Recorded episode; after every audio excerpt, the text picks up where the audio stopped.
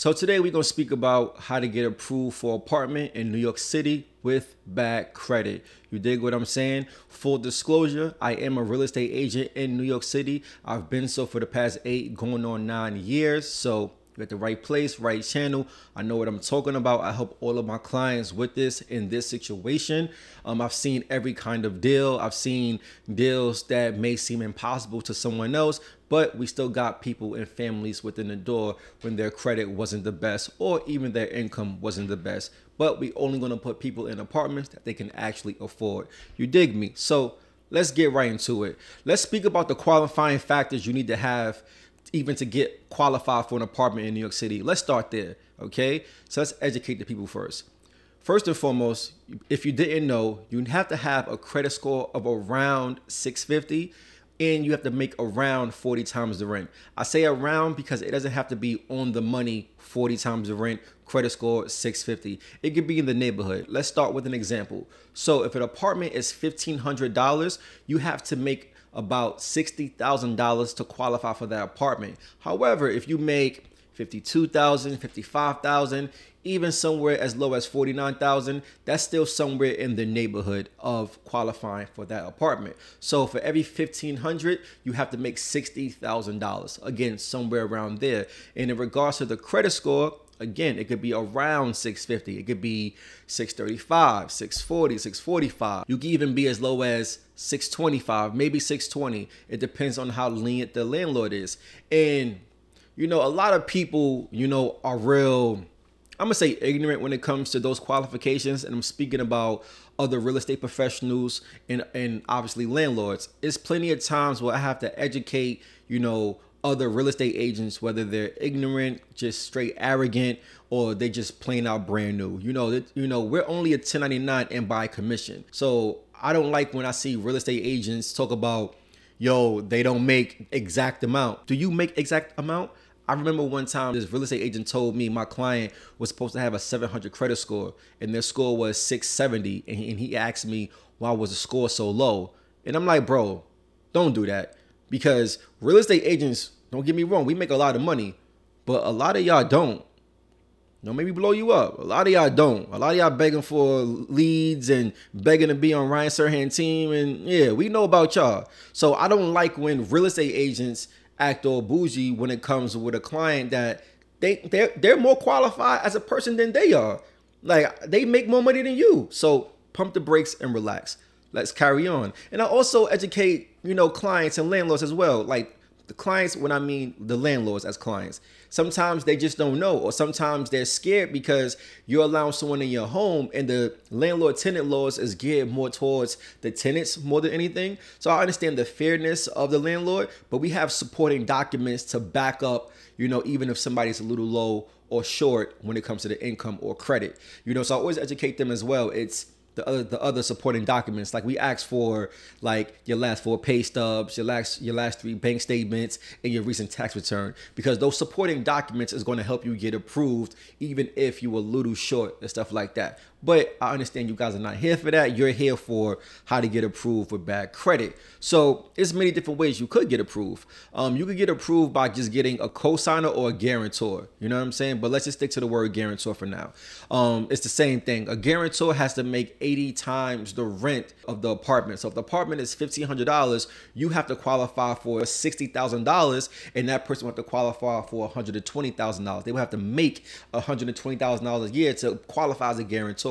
The reason being, if in the event you cannot pay your rent, in the event, they have to be able to take care of themselves and also help you out. And let me correct myself a co-signer and a guarantor is not the same. A co-signer as a person is just co-signing for the apartment like a boyfriend and a girlfriend. So even if um, but they have to live in the residence. So you know, a lot of people try to get over, try to get a little slick, and they may have their mom or their dad or someone co-sign for them as if they're going to live in the apartment and still try to get approved that way. Do what you want. I don't advise that because you're lying to the landlord and telling them that someone's going to live there and they're not. But that's your business. So that's just a difference. A guarantor is someone that does not need to live in the premises, or co-signer is a person that actually is going to live in the premises. And when they ask for 40 times the rent, the co-signer and the main signer of the apartment is going to be the combined income. Uh, okay, so sometimes people may not qualify as a guarantor because Let's be real. Not a lot of people make 80 times the rent for the kind of apartment you're looking to get. So somebody may say, okay, cool, let's just be a co-signer so they could combine the income. It's not you have to make 40 times and they have to make 40 times. In that case, when it's a co-signer, it could be a combined income. So let's carry on. So let's just say you don't have a guarantor that makes 80 times the rent, respectfully, because again, not everybody makes in six figures. Let's just say that. Not everybody makes a hundred thousand and better.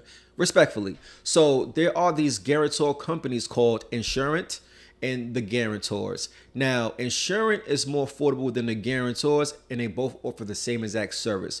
So these corporate guarantor companies, because that's basically what they are. It's a corporation being a guarantor for you. So these corporate guarantor companies act as an insurance policy for landlords and for the tenant. So so if you cannot pay your rent no more and you're behind on your rent a few months, these programs, these services, excuse me, these services will pay the rent for you so you don't get evicted and the landlord don't lose out on rent money. That's helpful. So uh, at least a 90% of landlords that I ran into in New York City, meaning Manhattan, Brooklyn, Queens, Bronx, Staten Island, they used these companies just to kind of guarantee payment when someone's credit is not all the way there or their income is not all the way there. And full disclosure, these um yes you can have bad credit and get approved by these services but you have to get approved for these services okay in order to be a client they have to approve you just like a credit card um if you have multiple evictions if you have a lot of delinquencies on your on your credit report like you never really paid bills in the past and you're not responsible they may not, in my experience, for what I've seen, they may not accept you as a client. But if you have one or two delinquencies, maybe an eviction, maybe not. It's not that bad, but it's bad. Like you have like a 590, a 570, 550, maybe even a 600, 610, and it's not that bad. You just need a little assistance getting approved. You have more of a high chance over someone that has multiple evictions and never really pay any bills and their credit report is looking in, in, shambles, basically. You dig what I'm saying? And don't necessarily focus on the score because you and someone else can have the same exact score, but this person may have way more de- delinquencies than you have. So it's more so about the details of the of the credit report versus the actual number. You follow what I'm saying? And Insurent is more affordable than the guarantors, like I said. So Insurent they typically ask for 80% of the rent as a service fee. And this service fee is a one time fee, it's not a recurring fee over the course of your rent. It's a one time service fee. So if the apartment is $2,000, 80% of 2000 is 1600 but I always tell clients I don't like to overpromise and underdeliver. So even though it could be 80% of the rent, I always say just designate one one month's rent to them. It may be lower. If it's lower, you won. Versus me telling you it's $1,600 and then come to find out it's $1,900. You're gonna look at me like I've lied to you. So I'm gonna tell you always have one month's rent or whatever the rent is for these guarantor services. Okay, the guarantors they act. I've seen them ask for upwards of three months for the same exact service that Insurent asks for. So I always gear my clients to Insurent because it's obviously more more affordable. They do have to run your background things like that. So if we have like one chance to play around, I'd rather um go with Insurent versus the guarantors because it's the same exact service.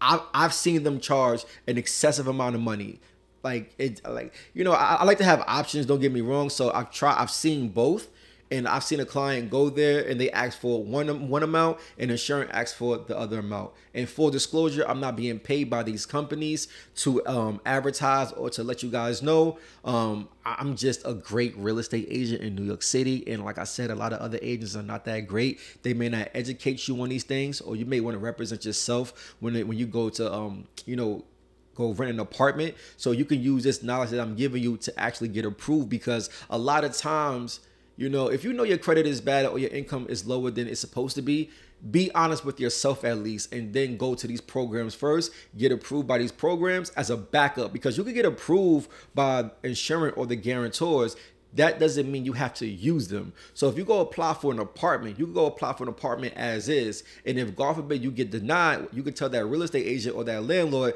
listen, I've been approved for the guarantors or Insurent. Let's go that route. And more than likely, 90% of the time, they're going to say yes.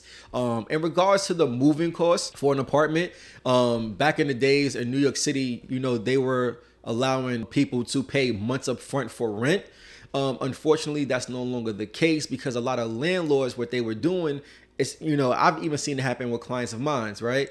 Um, a client might might be an entrepreneur, a 1099 like myself, and might have you know good credit and everything, but it's not like a W two like everyone else. So, so the landlord may not feel as comfortable, or someone might flat out have bad credit, and they may ask them to pay six months up front. Now that six months was sometimes it was up front, like the first six months, but a lot of times I've seen landlords ask for, ask for six months up front and it be for the back end of the lease. So imagine you paying first month rent, security deposit, and then six months, but it's to the last six months. So the very next month, you still got to pay your rent. So I guess the city kind of kicked in and kind of noticed that and they banned that. So moving forward, again, if you want to represent yourself, um, just know if a, a real estate agent or a landlord for that matter actually for multiple months of rent up front just know it's it's really illegal. Um, a, a, real estate agent should know better than that. A landlord may not know better than that because they're not held to a standard by law. They're just being a landlord. So they legit may not know. And if they don't know show them this video and have them call me and contact me and i'll let them know for free and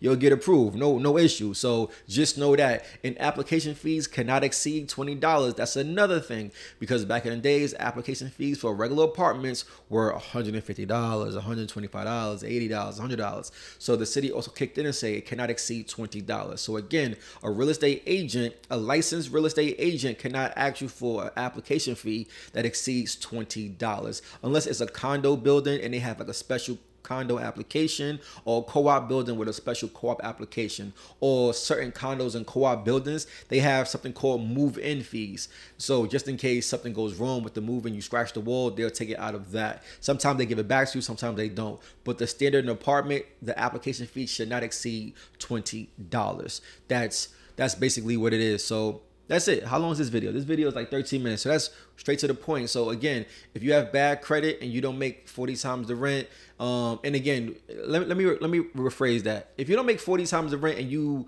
and you or you are like um like a 1099 and you kind of can't prove income, they'll help you in that regard because we only want to get people in, in, in, apartments that they can afford. You understand? Um, these these these guarantor programs is really geared towards people with bad credit. But again, if you can't really prove income, the guarantor programs is also good for people that's a 1099 that kind of can't prove income. Um, but again, if you don't have that 650 credit score, you have 550, 530, 520 490. You never know. For things in the past and you try to clean your credit up, you can definitely go this route and use Insurent or the guarantors. Like I said before, Insurent is way more affordable than the guarantors in my experience. So they may have changed. I, I, I never looked into them because the last thing I, I want to do for a client is tell them they need to, you know, get a guarantor program to, you know, so that they could, you know, get approved for apartment. And I don't want the first thing that they that they see is a, a hefty one time fee. I'd rather them see a one month fee at most. So their moving costs will be first month rent, security deposit,